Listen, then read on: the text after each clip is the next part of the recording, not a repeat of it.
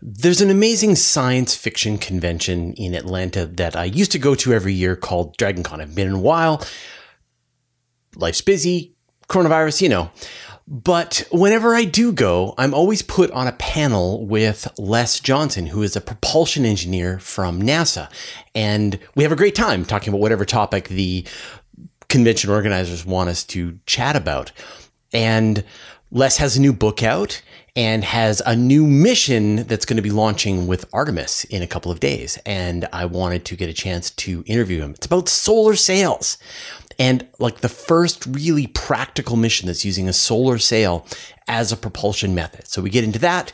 We talk about the role that science fiction plays as an inspiration for astronomers and engineers, everyone working in the space industry, and journalists like me and probably you. So it's a fascinating conversation. Les is wonderful, and I hope you enjoy. Les, it's good to see you again. It's funny, they always drag the two of us out at DragonCon to be on the panels about space and astronomy, and uh, it's been a couple of years. It has been a few years. That darn COVID got in the way, right? And this year I was occupied with work, so I wasn't able to get over to Atlanta. Yeah, I'm not ready to go back to a convention with tens of thousands of people, some who may or may not have COVID, even though I've got all my my vaccines. Maybe one more, maybe two more vaccines, and I'll I'll feel safe to to rejoin enormous conferences. You know, maybe I'm a little, you know, overly uh, nervous about it, but but we'll see. I've had to ease my way into it. I've been to a few small meetings. That would have been the biggest, but I wasn't able to make it over to Atlanta this year. But yeah, I, I, share yeah. your concern. It's really strange after being uh, in hibernation, uh, working at home. Uh, darn the luck for me, my first day back physically in the office after two years of working at home without catching COVID the first day I was back in the office, two days later, I got COVID, and I was one of three people in the meeting from that first Monday that ended up getting sick. But I got through it pretty well. Okay, uh, good. It, it, made me pretty sick, but I'm it's all behind me now. So yeah. Now you are interesting because you sort of work in two fields. Like on the one hand, you are at NASA developing the technology to carry us to the planets and to the stars. And on the other hand, you are deeply influenced and interested in science fiction. You're a science fiction writer and, and have those, those ideas. How much does your interest in science fiction drive your work at NASA? Well, the first thing I have to do is give my typical caveat. My science fiction writing and my book writing is totally on my own time. Right. Uh, when I do interviews like this or go to DragonCon, I have to take vacation because NASA doesn't endorse my work. So I have to get that out there for everybody to understand that. But at the same time, it's really hard not to, to, to well, it's really hard to untwine how they're all connected because quite frankly, I decided to go into physics and work for NASA for two reasons. One of those was I was seven years old when Neil Armstrong walked on the moon. And I remember having my parents wake me up to see that. And then I started watching reruns of Star Trek with my sister. Yeah. so after that, I was hooked and I started reading Heinlein, Asimov, all the writers. And uh, it, that influenced my career. And now that I'm working at NASA, uh, I started writing and it, it really they influence both yeah. i have to admit. I, I am really thrilled to be working on some of the projects i'm working on because i read about them in science fiction. And at the same time sometimes at work uh, we'll be doing something and i'll have an inspiration that actually leads to something in a story or a novel. So they, they do work together. My, my experience is is actually almost exactly the same as yours apart from the working at nasa part. But i was a I was woken up by my dad to watch the space shuttle launch in 1981. And so I was just a kid. I was, I was 10 at the time. And, and he was a product of the Apollo generation. And, and so it was this really meaningful event for him to see the first landing on the moon. And then he wanted me to experience that same thing with the space shuttle. And then I watched Star Trek reruns on our old black and white television and then my dad had a big collection of of Heinlein and Larry Niven, and I just worked my way through his science fiction books. And for me, it led into my career as a as a space journalist. But I could just as easily have ended up as an engineer or an astronomer or someone at, at NASA as well. There was an interesting paper that came out. Someone had studied how much influence science fiction has on on the career choices of, of astronomers and, and space scientists. And it's gigantic, like 70% or something directly in have claimed that their their their interest in space and astronomy comes from science fiction. It's huge. Well, I have a, a story that that kind of corroborates that. A few years ago, uh, NASA wanted to understand uh, people who innovate and each of the NASA field centers were asked to send two people to participate in like a eight week program, which culminated in a meeting at NASA headquarters where trying to understand the innovators. So they hired this psychology firm, and I had to answer all these questions. You know, like I, I don't know, it, it was you know kind of your whole background kind of thing, and they interviewed you. Then they brought us to Washington, put us in a conference room for a day, and we had to solve some problem. But then over lunch, uh, they had a speaker come in to assess the results of their interviews, and they put up this big cloud chart. And, and a cloud chart, for those that may not know what that is, in this case, is where they they have words on the chart and the font size of the words reflects how often people mention the word in the interviews because the interviews were all recorded. And so they were asking what inspired people to go into science and engineering and go to work for nasa as innovators within the agency. And words popped up like apollo shuttle exploration science discovery innovation. But there was this enormous block in the middle of the cloud chart that was empty right and they said, well, there were two words mentioned more often than anything else by far, a majority, not just a plurality. And these two words of what inspired multi generations of NASA employees, not just my generation, but younger generations as well. Two words Star Trek. right there in the middle. And, and, and, that was an inspiration for almost everyone. That's amazing. Yeah. So, what is your work for NASA? What do you do within NASA? Well, I am uh, an expert in, in advanced in space propulsion, and lately I've been focusing on solar sails. Um, I have to be careful when I say that with my southern accent here S A I L, uh, not cell, C E L L, or otherwise. But that's a way of moving spacecraft through space without any propellant, but reflecting light from it. And in fact, uh, NASA's Artemis 1 mission, which is hopefully going to launch soon, has a small spacecraft on board called the Near Earth Asteroid Scout, for which I serve as the uh, solar sail principal investigator. And we'll be using a 1,000 square foot solar sail as a propulsion system to take a small spacecraft to an asteroid. So once we launch, we have about a two year mission uh, not a five year mission, but a two year mission uh, to get to the asteroid. And that, that's kind of what I do in my day job. So, how big is the solar sail that you're, you're going to be launching from Artemis? It's 925 square feet, so I rounded up to about a thousand. And for those of you who can't picture that, uh, that's a, it's a mid-size apartment. Um, it's also the equivalent of, a, of an American school bus, big yellow school bus by a school bus, right? That, right. That's about a thousand square feet. And and the like what kind of a propulsion effect are you expecting once it actually launches?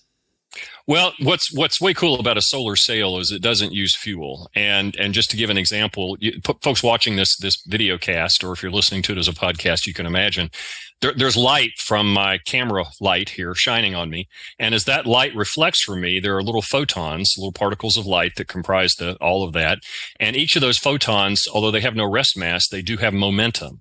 And just like playing a game of billiards where you hit one ball with another and its momentum is transferred to make the ball that's hit to recoil, uh, anything that light reflects on is being pushed by that light. Now, on the Earth, where gravity is so strong and we've got air currents flowing, it's a very, very, very small force. Uh, you go out on a a sunny, cloudless day at noon when the sun's directly overhead. And if you were to take the force of sunlight on two soccer fields, total area, it would be about the same as the force you'd feel in your hand if you put a quarter right uh, on your hand. So, but the nice thing is it's theory, constant. The sun's always shining, so that force is constantly accelerating your sail. So you can get up to pretty high speed.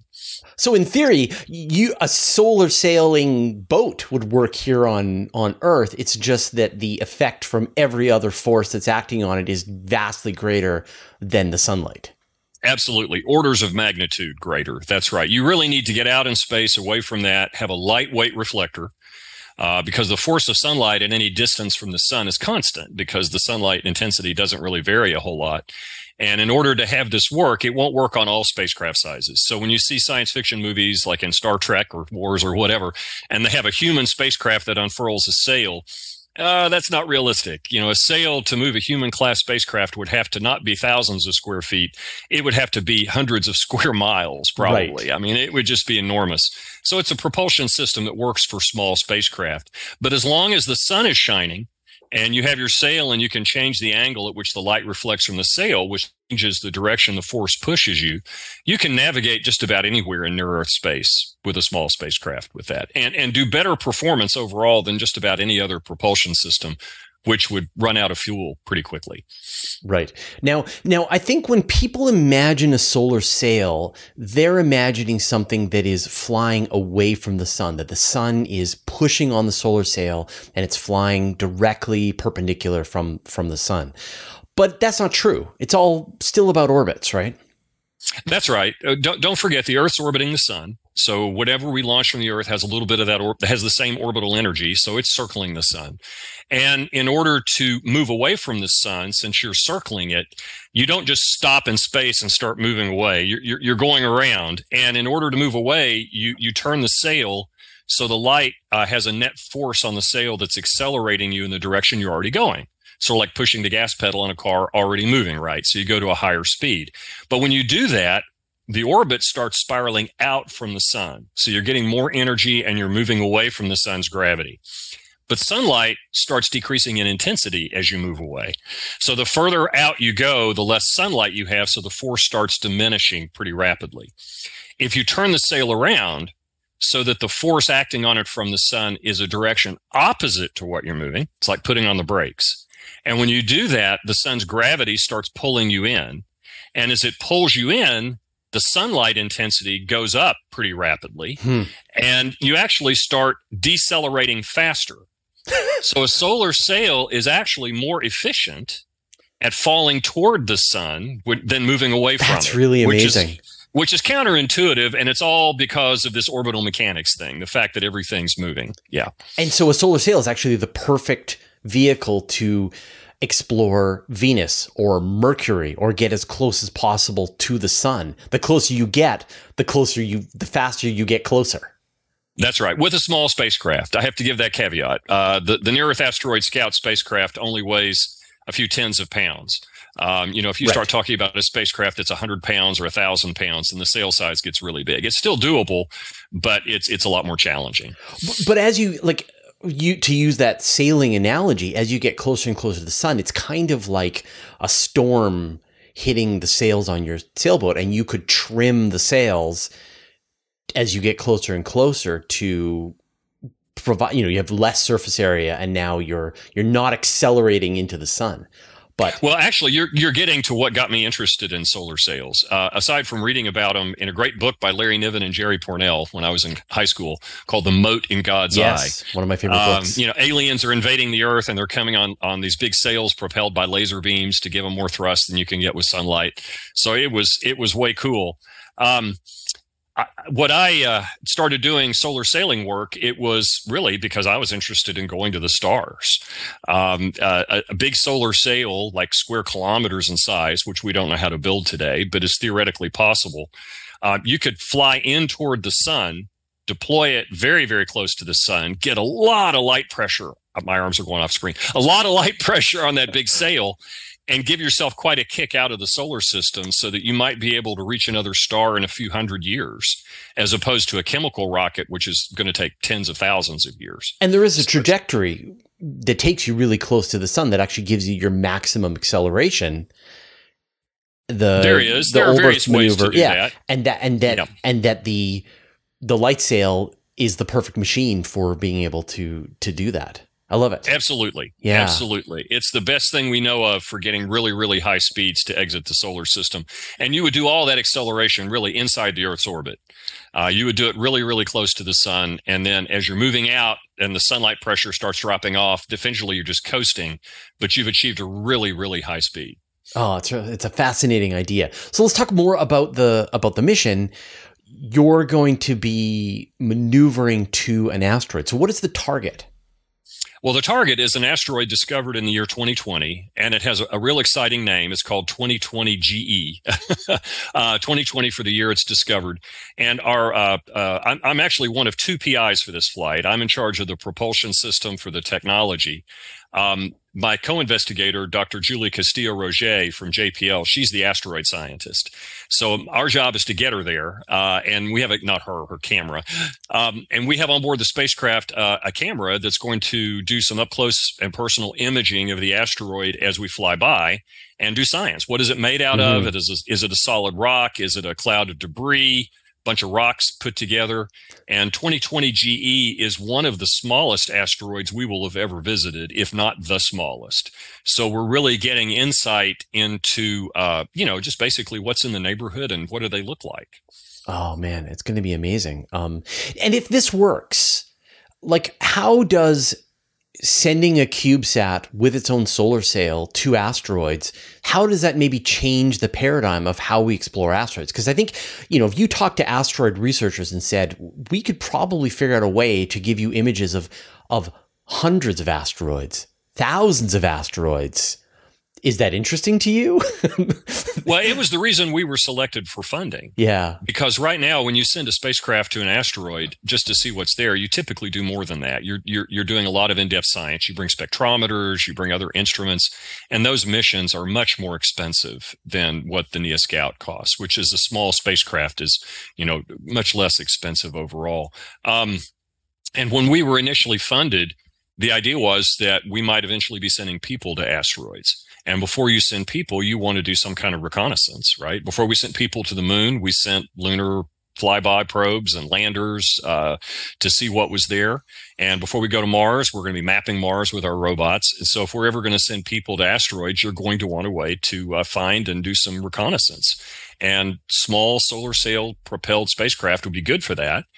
And then there are a lot of startup companies that are talking about using asteroid resources for commercial space stations to resupply missions to the moon and otherwise. And it might be a good way for them to do some kind of, you know, survey or assay of what's out there and what the resources are. I mean, th- that idea of a scout, like I think a lot of the targets that have been we've sent play, spacecraft to here in the solar system, we've kind of known what they are. Like it's worth it sending a giant flagship mission to Saturn. It's worth it sending a spacecraft to Pluto because we've never looked at a Kuiper Belt object up close. But there are millions of of unseen asteroids in Trojan. All we see is a dot. And some of them could be really fascinating scientifically and give us divulge secrets about the formation of the solar system and some of them might have come from other star systems. And and we need a way to survey hundreds of them thousands of them to find the really interesting ones to then send follow on flagship missions with all those instruments that you that you mentioned. So it sounds like a great way to survey. Could could once the neo scout has has seen its one target could it then move to another target Yes, it can. And right now, we're not funded to do that. We're funded to do the science at uh, 2020 GE. But if the spacecraft is still working, you better believe we're going to be looking at what other asteroids can be easily reached. Because if the system is still working, why turn it off, right? Why not go visit something else and have a have a low cost flight time of six months to a year to go survey another asteroid, right? And, and it could go forever. I mean, I mean, obviously well, there, there are limits, no. right? Yeah. You know, you're out in space, and space is is the worst. But but you know, with New Horizons, with Curiosity, they have an RTG on board, and that and they're going to run out of energy if, eventually, like the Voyagers are are running out. But in your case, there's no propellant. The electricity yeah. is coming from the sun. The propellant but is coming from the give, sun. Uh, You'll last got, forever. I have to give you a little caveat there. Those missions are much more expensive missions that have a lot more redundant systems. Sure. Uh, they have radiation, more radiation tolerant electronics. We're operating in an environment where the radiation from the sun is pretty high. And when we look at what's likely to fail on the spacecraft, uh, there are lots of things that could break, and there's no backup system. I mean, it's a small spacecraft, so everything's single string. But we anticipate when the mission does die, sometime after two years, probably before five years, it'll be because the electronics get fried. Uh, from cumulative radiation damage because we just couldn't afford the most radiation tolerant electronics. And the volume we had to work with in the spacecraft was such that we couldn't put in a lot of shielding. So we had to compromise all of those things with cost and schedule to get what we have. So in theory, you're correct. But when you get down to the details, uh, if any critical sus- subsystem fails, the whole mission's over because there really are not many backups on board. But I, uh, but I liken this like, like I'm sure you've been watching what's happening with the Mars Ingenuity helicopter flying with Perseverance. You've got this mobile scout that you can deploy that is a fraction of the weight of the main rover, and yet it is out there exploring interesting targets that that is I think, a absolute game changer, total new paradigm for how to explore a, a planet. And I think with what you're doing with NeoScout, it's kind of the same thing that that you've got these small, relatively inexpensive, quick to deploy spacecraft, and the more out there that you can put, the more of the solar system we can explore and discover. And then anything that's interesting, you send a follow on. I mean, you say it's only going to last a couple of years. Come on. We know we, spirit opportunity. We know how this works. These things last forever. Scientists find fixes. They just keep going and going and going until well, it takes we hope like a, so. there's I no mean, dust we've got a storms fan- in space. So we have a fantastic team, uh, both at NASA Marshall and at JPL, who've been working on this, and it's a real can-do team. So we're going to wring all of the mission life we can out of this spacecraft. I just don't want to build expectations that we're going to last a long time, when in fact, you know, we may not. Right? It's just us. No one's Um, no one's going to listen to this. Don't worry about it. Um, but so so then, what are the you know like assuming this mission works? What are the implications of? Because it's really weird to me that solar sails have not been embraced as much as they could be. I mean, we've seen the the Planetary Society has launched a solar sail. The Japanese launched a solar sail. We know this technology works. Why have they? I guess what does the future hold? And I don't want to talk about why it hasn't been adopted, but like, what does the future hold for solar sails? What role do you see them playing in the future of solar system exploration? Well, I do want to talk a little bit about what's happened before and where we are and what's different now.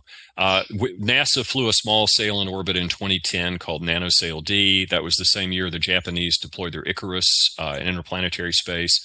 And then in the mid teens, the Planetary Society actually flew two sails in Earth orbit. Uh, there have been a few others out there, but most of those, almost all of them, have been just deployment demonstrations. And that's important. That's the first step. NEA Scout is the first mission to go operational, Mm-hmm. which means we have to deploy the sail and we have to steer and navigate. And no one has ever done that before. Yeah. And that's the tricky part that we have to prove out that we can actually do that with NEA Scout. Uh, in fact, one of our objectives is to say we move from point A, we want to go to point B and actually get to point B uh, Yeah. to show that we're, we're the details, details that we're Yeah. actually able to tip and tilt the sail and navigate and go where we say we're going to go. And, and rightly so, mission planners probably don't want to plan a science mission or something that has a must get there payload that's pretty ex- expensive until they've seen all aspects of a solar sail propulsion system work. And NEA Scout will be really the first one over its two year mission to demonstrate the full operational capability of sails. And once that's proven, I expect to see others using them. Now, immediately enabled will be sails uh, up to a few times larger than NEA Scout because the technology is pretty scalable. So I, I envision that we could see um, spacecraft two to three times the size of, of us carrying science instruments just about anywhere in the inner solar system after we fly. But we're also working on the technology, and we've got a technology project right now uh, to develop a sail that's up to 18,000 square feet. Now we're talking. Now we're talking. Yeah. And here at NASA Marshall, it, we've actually got a deployment test. The team started yesterday, uh, putting together a quadrant, one fourth of that size sail. Uh, that's going to be deployed uh, here at NASA Marshall. We'll have pictures of that in early November, and uh, we'll be inviting uh, some of some VIPs down and others to uh, take a look at what the sail looks like. And this is a test of the deployment system for a sail that large Oh. and we're working to get funding for a flight of a full sail of that size sometime in the mid to late 20s. And I mean, there are plenty of applications. You think about station keeping, um, shift. You know, if you're patient, if you if if you're not in a rush, it feels like a, the perfect way to get from from place to place because you're not requiring propellant. And and at the end of the day getting that propellant into space is one of the most expensive parts of this whole process. If you don't have to you don't have to, to carry it. So do you envision a time when there is a solar sail attached to almost every spacecraft up to some small scales? spacecraft. well, but even like I mean, you say small, but I mean, I think about the Kepler mission, which was able to continue doing science by using light pressure from the sun to orient the telescope. That ever-present photon out there, you know, can oh yeah, can I, I, don't want to underplay spacecraft. that. Yeah, yeah, yeah a- absolutely. Um, you know, in the immediately in the future, there's a lot of interest for putting sails in places that do more tangible things uh, to, to, everyday life, like uh, early warning of solar storms. I know you've done uh, programs about you know space weather and solar storms here, and a sail-enabled spacecraft that could be flown right after this this 18,000 square foot sail system is flown, put closer to the sun than the Earth Sun Lagrange point, which is the region where the gravity roughly balances between the Earth and the sun. And that's where we have spacecraft now, because once they're placed there, as the Earth goes around the sun, they're always between us and the sun. And when the radiation from a solar storm gets there, they send out a radio alert, which travels faster than that radiation that says, hey, there's a storm coming. Satellite operators batten down the hatches. Well, a sail with its constant thrust would let you get closer to the sun, always stay on that Earth sun line, and when the storm reaches the sail, you would send your radio signal, which would be quicker uh, than waiting on it to get closer to the Earth, and you can increase the warning time uh, almost double wow. the warning time. That's amazing. Uh, with those with those future sails. Now, NEA Scout won't demonstrate that, but the right. follow-on mission would. So there's a lot of practical use in there. And then also, you're right. Uh, for for any, when I say small, I really mean something that doesn't have humans on board uh, you, you, get a whole new order of magnitude in, in mass and size with humans. But spacecraft that are hundreds of pounds or more could have conceivably have sails that will be enabled by this next generation sail system, which could supplement their propulsion. It can allow them to con- continually maneuver, change locations, and even go to destinations that you run out of gas uh, trying yeah. to stay in uh, using conventional propulsion. So there's a whole host of of applications. All right. So now you know, to the people at NASA who might be listening to this, we're going to now shift into speculation mode. This is driven by me. This is not coming from Les. Les understands the absolute separation between his work as a NASA propulsion engineer and a science fiction writer. So let's envision the future then. What role do you think a, a well adopted solar sail engineering platform looks like across the solar system 50 years from now, 100 years from now. If we really lean into this technology, what would the solar system look like? Well, you're getting into what really motivates me now. Mm-hmm. Uh, I, I, love asteroid science and advancing science, but what I really want to do is make sure that those folks that follow me in the aerospace field, the younger folks that are there today, pick up the ball and take it to this next generation systems. That's one of the reasons I write science fiction is I want to get people fired up. Um, I, in addition to having spacecraft all over the solar system uh, with sails, and I mentioned earlier the interstellar voyage because that's really a passion of mine is, is going to the stars. There are other things much closer to home that'll benefit people here on Earth. Uh, it, listeners, uh, viewers may be familiar with the idea of space-based solar power. Uh, one of the things we're investigating with solar sails is if you can take this thin film membrane and embed photovoltaics for power generation. These, uh, if you go to homes now or you're outside and, and you're camping and you put out a solar generator, uh, your your solar array is typically a mat that's rolled up, mm-hmm. right? And you roll it out because the thin film solar cells are flexible. Well, we have a demonstration that's going to fly in Earth orbit next year called the Lightweight Integrated Solar Array, LISA. And it is basically taking these thin film photovoltaics, like you have when you go camping, putting it on a solar sail substrate, which gives it a very large area with a lot of cells to generate a lot of power. And so I can see where we might take something the size of NEA Scout and instead of using the sail for propulsion, we cover it in thin film solar array. Okay. And we use that to uh, replace nuclear power sources, perhaps for some outer solar system missions. Uh, the sunlight gets dim, but you've got this huge collection area where you can still get enough power to, to, to power some probes out there. Uh, now, when you get farther out, you might have to take that 18,000 square foot sail and cover it with solar cells to get power for it, but it's possible, right? Um, you might also use those somewhere outside of Earth orbit where there's no atmospheric drag as space solar power stations, where you're collecting lots of electrical power and beaming it back down to the Earth. Perhaps not. Maybe you're beaming it to a commercial space station. Maybe you're beaming it to a uh, a base right. on the moon, in the right? shadowed craters of the moon that needs power. Absolutely. Yeah. I, I wrote a paper a few years ago looking at how you could put a solar power station in lunar orbit and every time you pass over, you beam down power to charge the batteries for a base that otherwise is in the dark. So you could do that. And I'm also extremely concerned about uh, climate change and global warming. And uh, it, it's a whole other topic that we don't want to get into. And NASA definitely is not paying me to think about this. This is just me kind of dreaming. Um, you know, we're going to have to do something as a bridge while we become carbon zero or carbon negative because I don't think we're going to be able to stop the temperature rise quickly enough. And if you were to put some of these big sails, a lot of them, think hundreds of thousands of them, potentially square kilometer in area at that L1 point, you could actually uh, decrease the amount of heat energy a little bit coming into the Earth's atmosphere and bias time as we become carbon negative. So there are lots of really cool things you can do with sails that people are thinking about.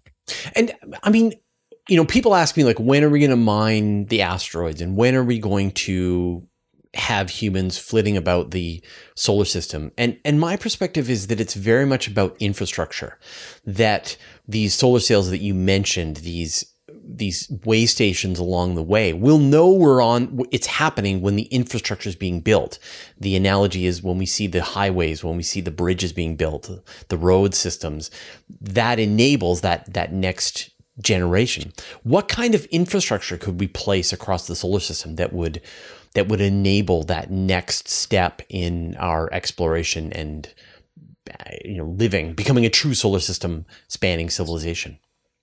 Well, there are lots of things I think we ought to be doing. I, I think these commercial ventures for tourism or space stations ought to have in their business model that they're going to pay a certain amount of money for water and power and instead of designing that into their system just have incentives for companies mm. to provide it to them right and so you might have uh, asteroid prospectors like an NEA Scout find something that's got a lot of water ice and then a company comes out and figures out how to move it so that they can get that ice to uh, a lunar base right so that they don't have to bring water up from the earth all the way to the moon or if there is water ice on the moon they could they could get it there um, I think these big thin film photovoltaics could be power stations where you beam power to various uh, places that need it throughout the inner solar system. You could also take uh, these big deployable structures and turn them into antennas. Uh, and that way you can get, for instance, high definition television from Mars Saturn, or further out, rather than having to use something like the Deep Space Network with these big ground based dishes just to get a few bits to put together into a nice picture, which takes years from things like uh, New Horizons. Right. Yeah. Uh, maybe you could have high bandwidth communication across the solar system with these things. So there's a lot of in- infrastructure that we need to put into place. For, for me, I, I, think the the game changer in my career in my adult lifetime has been the rise of commercial space and potentially tourism, and and that really benefits everybody. It drives down the cost of launch and it enables people to start thinking about infrastructure. So when we talk about space uh, exploration, it's not just exploration; it's exploration and development, which is I think the next step we've got to do. Yeah, yeah, it's it. I mean, I, I feel like like people always want to know, well, as I said, like when are we going to mine Mars? When are we going to when are we going to have humans set on Mars? And and it's less about like it right now it's incredibly difficult. The risks are overwhelming. It is the equivalent of you in the 1800s attempting to cross Antarctica alone. Um, but but but now you, probably possible, but it may not be a good idea. Yeah, but right? now you can fly to Antarctica. You can go to yeah. the Concordia base. They will serve you an espresso and some fresh vegetables they grew in their greenhouse there. That that there are diesel generators that are operating. That there are airplanes coming and going. There are tractors. Like all that infrastructure is there. There's flush toilets. Like everything is there to support your existence and we kind of can't have one without the other um, and it's the building of the infrastructure that is boring and yet it will enable the the next step so but let's talk about the stars you are fascinated by humanity's travel beyond earth Why? well, the easiest way to answer that question is is to go outside, away from a city and away from these uh, blasted, really bright LED streetlights, and and look up at the night sky. And uh, I am a firm believer that if we had a controlled blackout, so nobody got hurt, uh, and everybody went outside and looked up at the sky, two things would happen. One is a lot more people would go to church, right? Because they're going to be wondering, who am I in this great unknown, right? And the other thing is they're going to say, we have got to do more exploration. There's a lot out there to find. We need to go. Yeah. Right. And, and for me, um, it, it's, it's one of scientific curiosity. Uh, what's out there. We, we know about a lot about the earth, and science has always been about uncovering the next layer of what's in nature. And the best thing, way to do that is to go explore it. But I think there's something more fundamental for me. It's a compulsion. And it's a compulsion that's really hard for me to explain other than to tell people to uh, go out on a cool, clear night, look at the sky, and, and just allow yourself to get lost in that. And it's almost like a, a feeling of falling for me. Um, and, and once I do that, it's, it's a calling. I'm being called. Uh, and I know that sounds kind of mystical or spiritual. Uh, physics allows me to better understand it working with people who share that belief and passion gives me camaraderie and excitement that we're making something happen, we're doing something. But at the end of the day, it's because there's this big universe out there.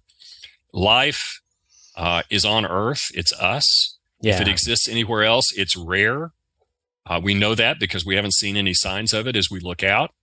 And I almost feel it as a moral obligation to protect and preserve life, which is good and go and explore and spread life all over the universe. So it's, I think it's, it's the ultimate um, goal of the human race, in my opinion, is to, is to better our lives on earth, protect the planet, and then spread life beyond earth.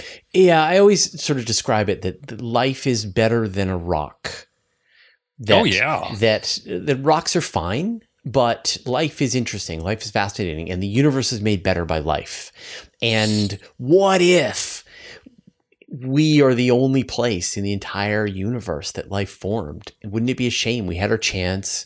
We climate changed our way to extinction and or we let the artificial intelligence take over or we didn't stop the asteroid or we had a nuclear whatever right and and then there was no more life in the universe and it, yeah. was, it was on our watch we could have been the ones that that spread it out there and we didn't I, I, think that would be uh, not only a tragedy for those that died, right? Um, but on a great scheme, that would be a moral yeah. tragedy. That yeah. would that would be terrible. I, am with you. I'm absolutely with you. But we've got to be careful that we do it in the context of hopefully improving the quality of life on Earth for everybody as we do it. It's not a way to escape.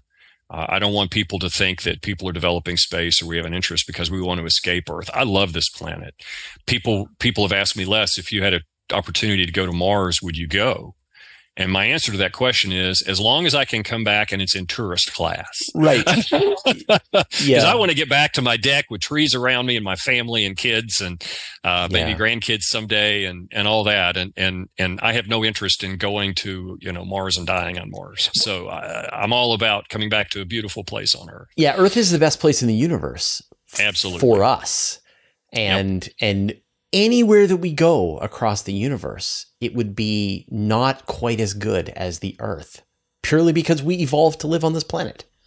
Now, now take the long view, though, because I mean, if one, if we do go to the stars and we undertake voyages to not just go but to stay, with the rapid discovery of uh, exoplanets, some of which might be in the habitable zone where you could have liquid water.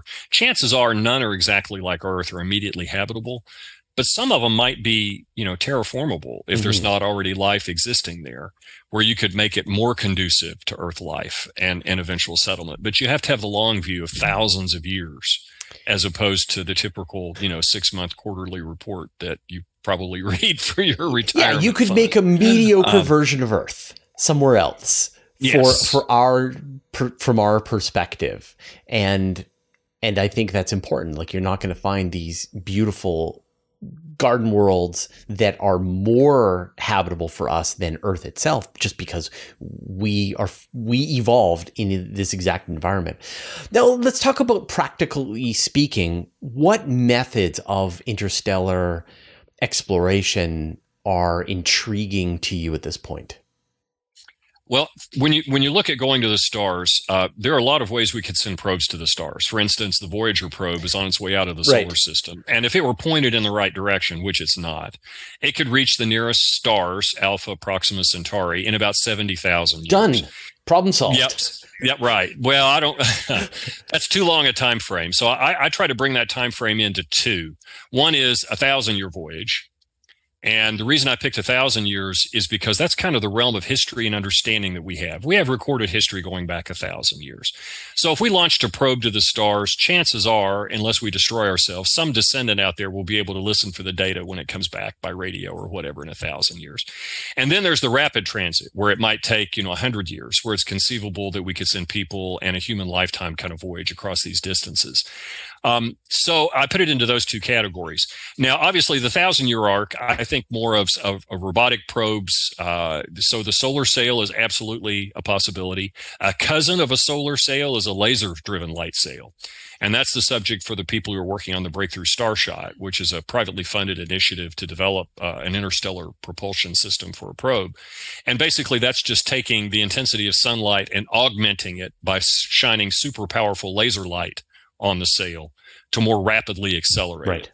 So you could conceivably have a much smaller sail than square kilometers, which you'd have to have with solar sails, uh, to maybe a few meters with powerful enough lasers that you could send a probe to another star. Uh, do we know how to do that today? No. Physics says, yeah, you might be able to figure this out. Get to work, right? right? So we've got engineers, not at NASA really, but looking all over at that. Then you get to nuclear power. And one of the things that is so disappointing is the power that we used in nuclear uh, generators to generate our electrical power today doesn't have the energy density really to hmm. accelerate mm. a spacecraft to high enough speeds to have that short duration trip. So even uh, nuclear fission isn't, isn't going to do it. Right. We need the next step, which is nuclear fusion. And uh, there's been a lot of encouraging news in the press the last few years about different groups that have improved the efficiency of fusion uh, which is how the sun produces energy, right? In the core of our star, hydrogen is squeezed together to make helium, and that releases energy. Well, there are other ways to squeeze it with lasers and all these other methods that people are developing. So we need to make sure we can, you know, do fusion, generate power, and then miniaturize it, which will be another challenge to right. put it on a spacecraft as opposed to using a big building or a super collider yeah. to do it. And make it last again, for hundreds, 100 years. But, yeah, it, it, could. It really could. Yeah. Uh, that would be good for the nearest stars. Uh, but not so good for things that are 10 light years to 100 light years out. You don't have the energy density for that, even with nuclear fusion. So that gets us to the ultimate battery, which is the matter antimatter annihilation. Now we're talking. And now we're talking. Now we have the energy density that Einstein E equals mc squared, where you where you take the matter of a proton and this real particle called an antiproton, which weighs like much as a proton, looks like a proton, but instead of a positive charge, it's got a negative charge and a slightly different nuclear spin state. And when they encounter each other, they basically annihilate all that matter and turn it into gamma rays, mesons, muons, and all kinds of energy is released. And if you could capture that energy, which is the challenge, then you have an, a power source that can take you on a starship with a hundred year voyage to the nearest star and maybe to 10 light years or so wow. in, in reasonable trip times. But we don't know how to make and store that much antimatter. Um, the, the, it's the amount that's produced every year artificially in particle accelerators like we have at CERN uh, is almost immediately annihilated in short term reactions and we haven't ever really stored it for long periods of time, nor do we know how to affordably make it.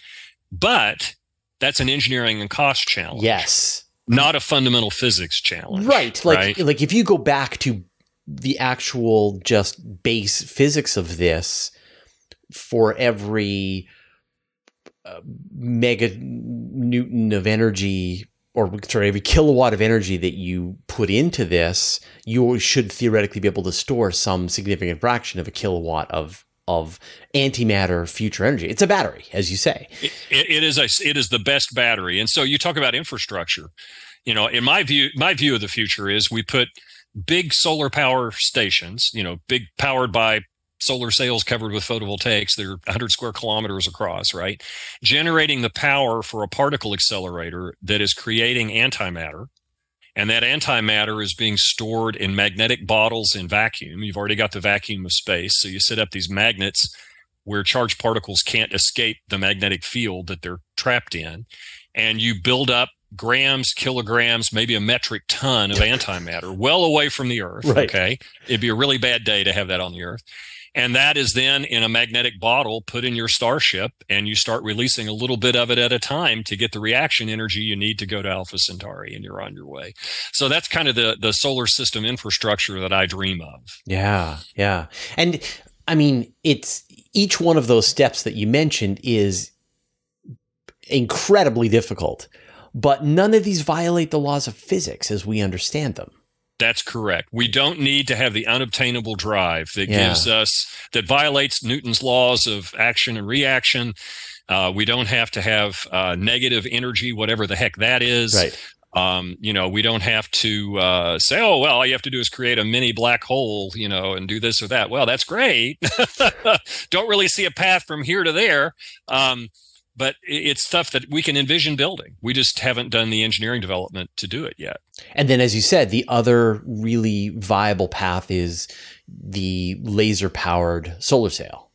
Right. So if I were to to to have a, a, program, which I actually did a few years ago, looking at what it might take us to the stars, um, I, I, would have a, a vigorous solar sail, laser sail activity and I would uh, be w- monitoring what's happening commercially with fusion. I think the industry is going to lead that as opposed to for interstellar travel, at least for a while.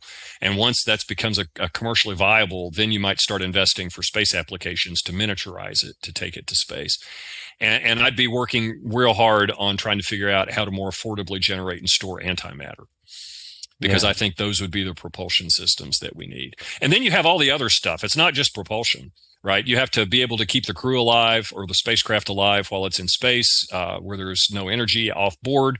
So even with a solar sail or a laser sail, you have to have a way to get power while you're on the voyage.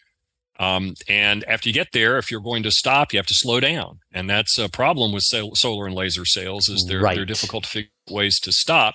Whereas things like fusion and antimatter are like a conventional rocket. You just turn around and start thrusting the other way uh, to slow down. So there are a lot of challenges getting from here to there, and and none of them seem to be insurmountable. Yeah, yeah. Um, one of the ideas that's that was really quite inspired, but maybe isn't quite panning out, is this idea of collecting your hydrogen fuel as you go on your mission. This, you know, the Bussard Ramjet proposed like back in the 60s, like all good ideas, um, or 70s. Anyway, uh, do you think that's going to be feasible or is it just not going to work? Well, I won't say it won't work. I think there are a lot of challenges. It's really, as I understand it, and there are dueling academic papers on this topic. Um, if you can find a way to collect the interstellar hydrogen so that your collision with it and the drag force you experience. You know, if you're driving down the road and you roll down the window and you put your hand out and it up like this, it's going to fly back from the, the drag force on the area of your hand. Well, to collect this interstellar hydrogen, you probably need a big collector because interstellar space has like one hydrogen atom per cubic meter.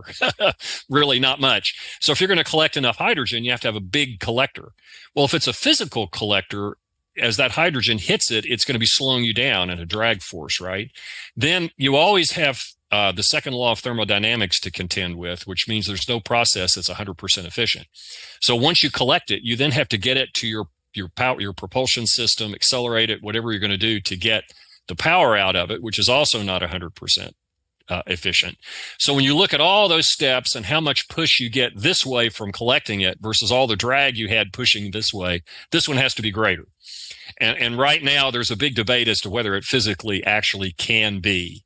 And uh, to answer that problem, if you get away from a physical sail and you go to something like a magnetic sail, uh, to, to, or sail, a magnetic scoop is probably a better word, uh, to scoop up the hydrogen, then maybe you get rid of some of that drag force and you can have a net thrust right. out of it by the time you're finished. So there's, like I say, there are dueling academic papers. I, I think the verdict is still out yeah. on the Bussard Ramjet. Or, or maybe you are spending time you're collecting fuel with your sails out and you're and you're experiencing that drag and then you're bringing the sails in and then you're processing then you're firing the drive Possibly. and then right, so some some combination.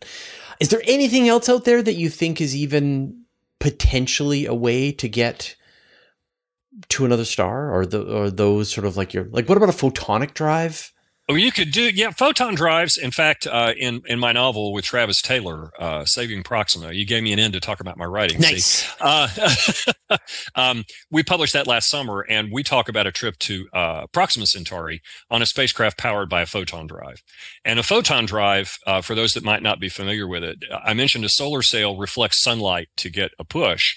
Well, a laser when it shines a laser light out, the physical laser is actually getting a recoil force because you're sending light this way. So the, the laser is going to recoil. So in theory, if you built an intense enough laser and put it on a spacecraft and were emitting that much light, that reaction force could accelerate your spacecraft and take it to very high speeds. So the answer to your question is yes, you could do that, but the energy densities just get really, really, right. really high because each photon doesn't give you that much momentum for transfer. And and I have to be careful here because I don't want to throw out uh, for arbitrary reasons a propulsion system that might work just because I personally perceive it as really hard. There might be people out there who've looked at the photon drive compared it to antimatter and say, Les it's a lot easier than antimatter. Well, mm-hmm. they're both on that, you know, orders of magnitude more difficult than what we can do today. So the verdict is out. I'm, right. gl- I'm glad you mentioned that. Yeah, I mean, uh, the you photon know, I'm drive is a possibility. Yeah, yeah, I mean, like I'm envisioning like a, I don't know, like one of those like you know those dragon kites that have this big long tail behind them and that would be your solar sail which would be streamlined it would be hanging back behind the spacecraft and then you've got a laser that's accelerating you but then the, the your solar panels that could be say tens of thousands of kilometers long are gathering starlight from the universe right? Or harvesting some amount of radiation that that you're then turning into electricity and then you're using that to fire the laser. And it's you're not getting much thrust but over hundreds of years thousands of years of constant acceleration. Who knows what you could you could pull off. So well and there and there are other ways too. I, I, in my earlier career i was using uh, the interaction of something called an electrodynamic tether with the Earth's magnetic field to generate power and propulsion in much the same way that the alternator of your car uh, or a power plant generates electricity, which is basically a, a, magnet moving with some wires around it, which generates electricity. And that's how we, we generate electricity. Well, the, there's an interstellar magnetic field. And so, in theory, you could also have uh, multi hundred kilometer thin wires uh, conductors made out of graphene, my, my favorite material, or something like that, where you're actually generating power as you move through the interstellar magnetic field to help drive your spacecraft. And again, you'd have to do the power balance. Is that more drag net than it is thrust? But that that's also been a method for decelerating that's right, that's what I've heard. sails. Yeah as you go into it near a star because a star has one heck of a magnetic field and a plasmasphere. So it's conceivable that these these solar sails, as they come screaming in at 10 or 20 percent the speed of light to another star system, unfurl a thousand kilometer cable uh, to interact with the stellar magnetic field and do a few loop arounds the star. And each time they come in, they're slowing down more and more until finally they're captured into orbit around the star. It's fun to it's fun to think about. Yeah, yeah. There was a there was a project called the Dragonfly project. I'm sure you saw the the paper, and they proposed that that you that you accelerate it with a laser sail, and then you you ditch the solar sail and then deploy the mag sail and the mag sail slows you down through the interstellar medium over the course of 100 years to the point that you can actually go into orbit around your target destination and some combination of those will will do the trick. So i mean you talk about science fiction inspiring you and others to get into this. Do you think that science fiction does a disservice in in sugarcoating the realities of what it takes? Because my impression when I interact with people on my YouTube channel and stuff is is they roll their eyes at how hard this stuff is ending up being and they're like, well, why don't you just you know lull, just use anti gravity or a warp drive? Like we know the UFOs have it. Um, you, yeah, right. Like, do you think that that it brings people in because it's inspiring? But like Star Trek is not a rigorous exploration of space flight, it is boats in three dimensions. It's it's a naval show um, that has that has the science fiction trappings. Do you think that that there's a way, an off ramp again, to bring people back to reality? Should we? Wow, should we? Um, I, I, think it's a mix. I think people need to be entertained and inspired, and and sometimes you have to put the part of your brain uh, which is the reality check just on hold. Right. right? Um, and I have to do that a lot. Uh, but I found that I have a friend who's a police officer, and whenever he watches a police procedural on TV, he has to do the same thing. Yep. um, so I think it's, uh, you know, w- when you're an expert in a field and you see how it's portrayed, you see all the warts that they go through uh, to make it entertaining. So I- am not going to be too critical of a lot of these shows because I think you really have to do what you have to do to make them entertaining, right? Um, but at the same time, um, let me just make sure my phone is bugging the crap out of me. It's ringing here. I, I thought I had it off. I apologize. Um, at the same time, you got to be careful you don't lose the entertainment factor. And I think they do a fine line on that. Now, the other problem is some shows very, very, very intentional about making it realistic and and that I think can draw in a lot of people also because it gives them a yeah. sense of how really hard it'll be. I think the disservice that we get is people are wondering why we haven't done more already. That's that's what I'm saying to, to, what we're trying to do, right? Yeah, and uh, I, I, I, the answer to that is I think during the Apollo era, people thought it was going to be a lot easier to do, and it isn't. And I think there's been a expectation in the process and that's hard to get over. I think a lot of people are frustrated at the lack of progress. Uh, they they think that for some reason we aren't trying hard enough or, or whatever, uh, and it really is just because it's hard. Yeah, and it's a lot harder than than science fiction portrays it to be. Right. Yeah. And and science fiction makes it feel like it's easy, and it's not easy. It it's hard and it's dangerous, it and is it is always a. Uh, you know a, a giant risk for the people involved and the and the hardware and so on. And and I, I yeah i feel sometimes like a counselor almost sometimes.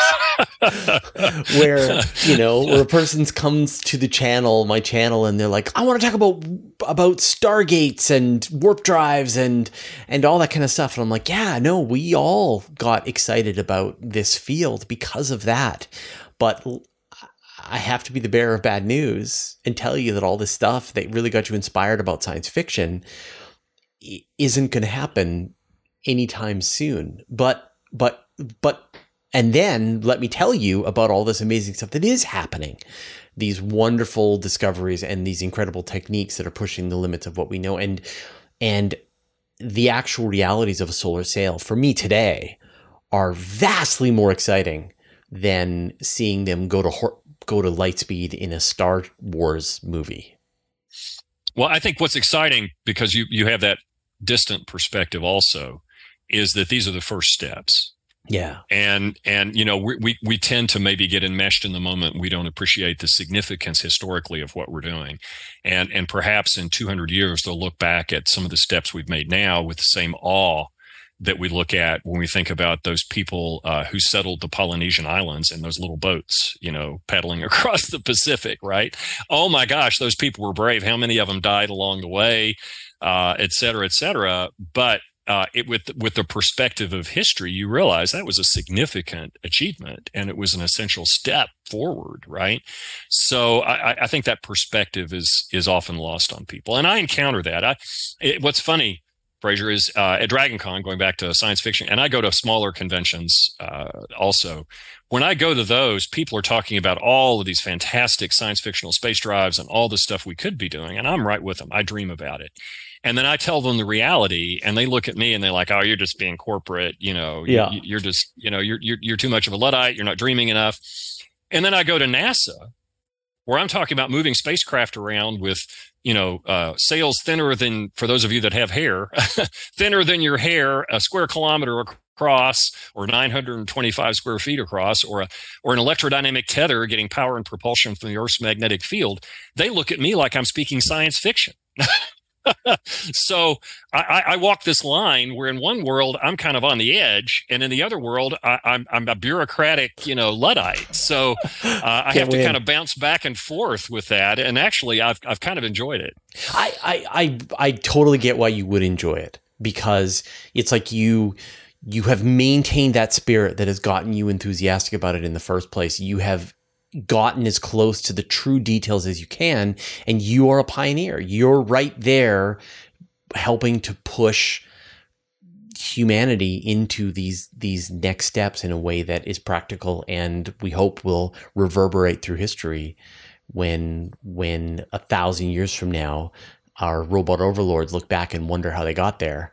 Uh, now, now, well, yeah. It's interesting you say that though, and this sounds a little bit arrogant on my part, but I, I, have to attend periodically these management things where you think about your life's vision and what you want to do with your career and all these kind of things, and you have to write out all these things. And and we were asked. Uh, what do you want to be the legacy of what you do in your professional life? And my answer to that was when the historians on a planet circling another star are writing the history of how they got there, that the work that I do is a footnote yep. in that book. Yeah. That's you that's helped. my career goal. I want to be a footnote. yeah, I think that's I think that's a that's a wonderful ambition. Now, Les, you have two areas of your life to promote. So from the science side, if people want to keep track of the work that you're doing and watch the mission, what's the best place to do that? Uh, just uh, go on the internet, and uh, NASA has a website for the Near Earth Asteroid Scout, NEA Scout. Uh, there'll be various media coverage of that and press updates that'll probably from the NASA feeds on, on Twitter or Facebook. There'll be a hashtag for NEA Scout. So you'll be able to search for that and get the latest on what's going on with the mission. Uh, for for that, for my science fiction uh, hat that I wear, which yep. I have to, again have to keep separate from NASA. This is a big year for me. Uh, October 11th, I have the release of a book, a nonfiction book about interstellar travel that we've been talking about, yep. A Traveler's Guide to the Stars. Being published by Princeton University Press, which is my first book with with Princeton. You can find out about all my my books on my website, lesjohnsonauthor.com, L E S johnsonauthor.com. I also like hearing getting emails from folks, and you can reach me. It's real easy les.johnson at rocketship.com. Where else?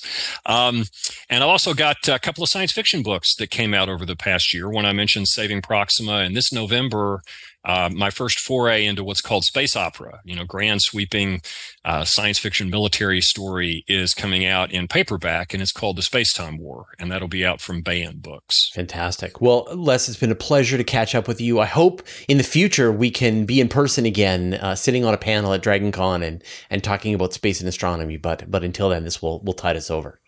I am counting on it. Right on. All right. Take care. We'll awesome. see you. Uh, we'll see you soon. All right. Very good. Be seeing you.